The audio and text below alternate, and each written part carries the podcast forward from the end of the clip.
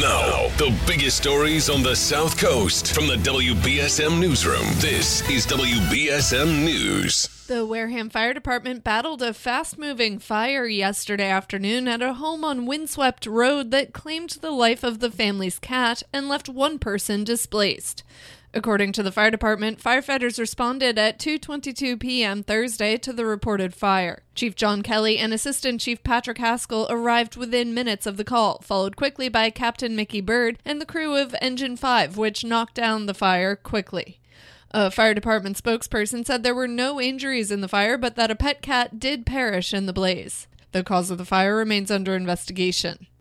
Fairhaven police are searching for a suspect who broke a window and took items from the Eurowit Phoenix store in Fairhaven Village on Thursday morning. Police said the man broke the window of the Center Street store between 6:30 and 7 a.m. Thursday before helping himself to a few items that were within reach.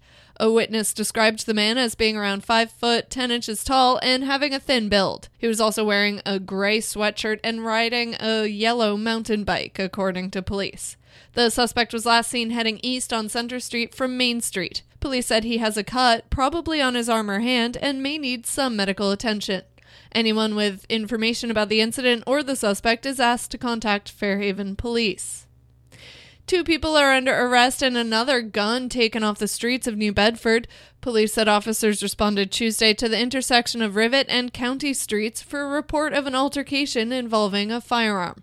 The officers arrived to find the scene already cleared, but later spotted a vehicle traveling southbound on County Street.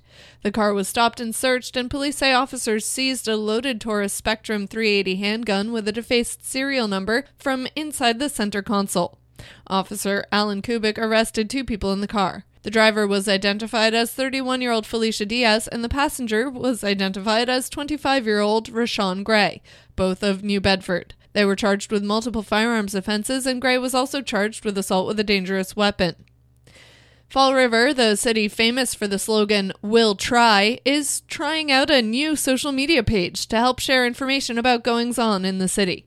Today, the city of Fall River is launching its official Instagram page under the handle at City of Fall River. The page is currently live, but the first post won't be shared until 5 p.m., according to a press release. That post will be announcing a contest that will give away a $100 Visa gift card to a lucky follower of the new page. Residents must follow the Instagram page and tag another user in the comments to enter. The contest ends August 26th. Earlier this week, just before Tuesday's rainstorm, the state upgraded the southeastern Massachusetts region to a level 3 critical drought status, while the U.S. Drought Monitor upgraded Bristol County and the western parts of Plymouth County to an extreme drought. According to the federal agency, the south coast and surrounding areas have received around half or less than half of normal rainfall over the last three months. The extreme designation means residents could see effects such as widespread crop loss, wells running dry, and possible disease outbreaks in wildlife, among others.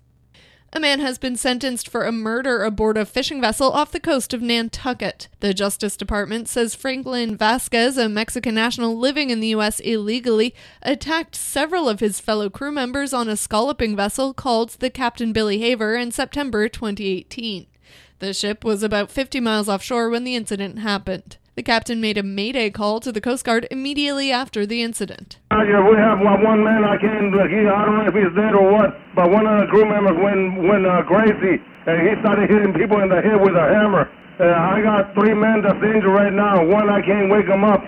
One of the victims who was stabbed with a fishing knife died. Officials called the murder senseless. Vasquez was sentenced to nearly two decades in prison. He'll be subject to deportation upon his release. In sports, Middleborough's Little League team is celebrating after winning the New England Regional Championship, defeating Bangor, Maine yesterday.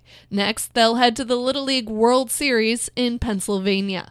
And the Red Sox are snapping their four-game losing streak after topping the Orioles 4 to 3 in Boston. Tonight they take on the Yankees at Fenway Park. Now for a look at your local forecast from ABC6. Mild and muggy outside this morning, but humidity levels will be gradually dropping as the day goes on. Expect a mix of some sun and clouds, and I can't rule out a spot shower into the afternoon. We head through tonight will be partly clear and cool and comfortable. Temperatures will dip down to the low 60s by tomorrow morning. Tomorrow looks partly sunny with highs in the mid 70s range, feeling very comfortable outside. Even more sunshine on Sunday with high temperatures in the low 80s. From the ABC6 Weather Center, I'm meteorologist Chelsea Priest on New Bedford's News Talk Station 1420 WBSM. At the moment, it is 70 degrees and partly cloudy. I'm Kate Robinson for WBSM News. Stay up to date with New Bedford's News Talk Station, 1420 WBSM, and get breaking news alerts and podcasts with the WBSM app.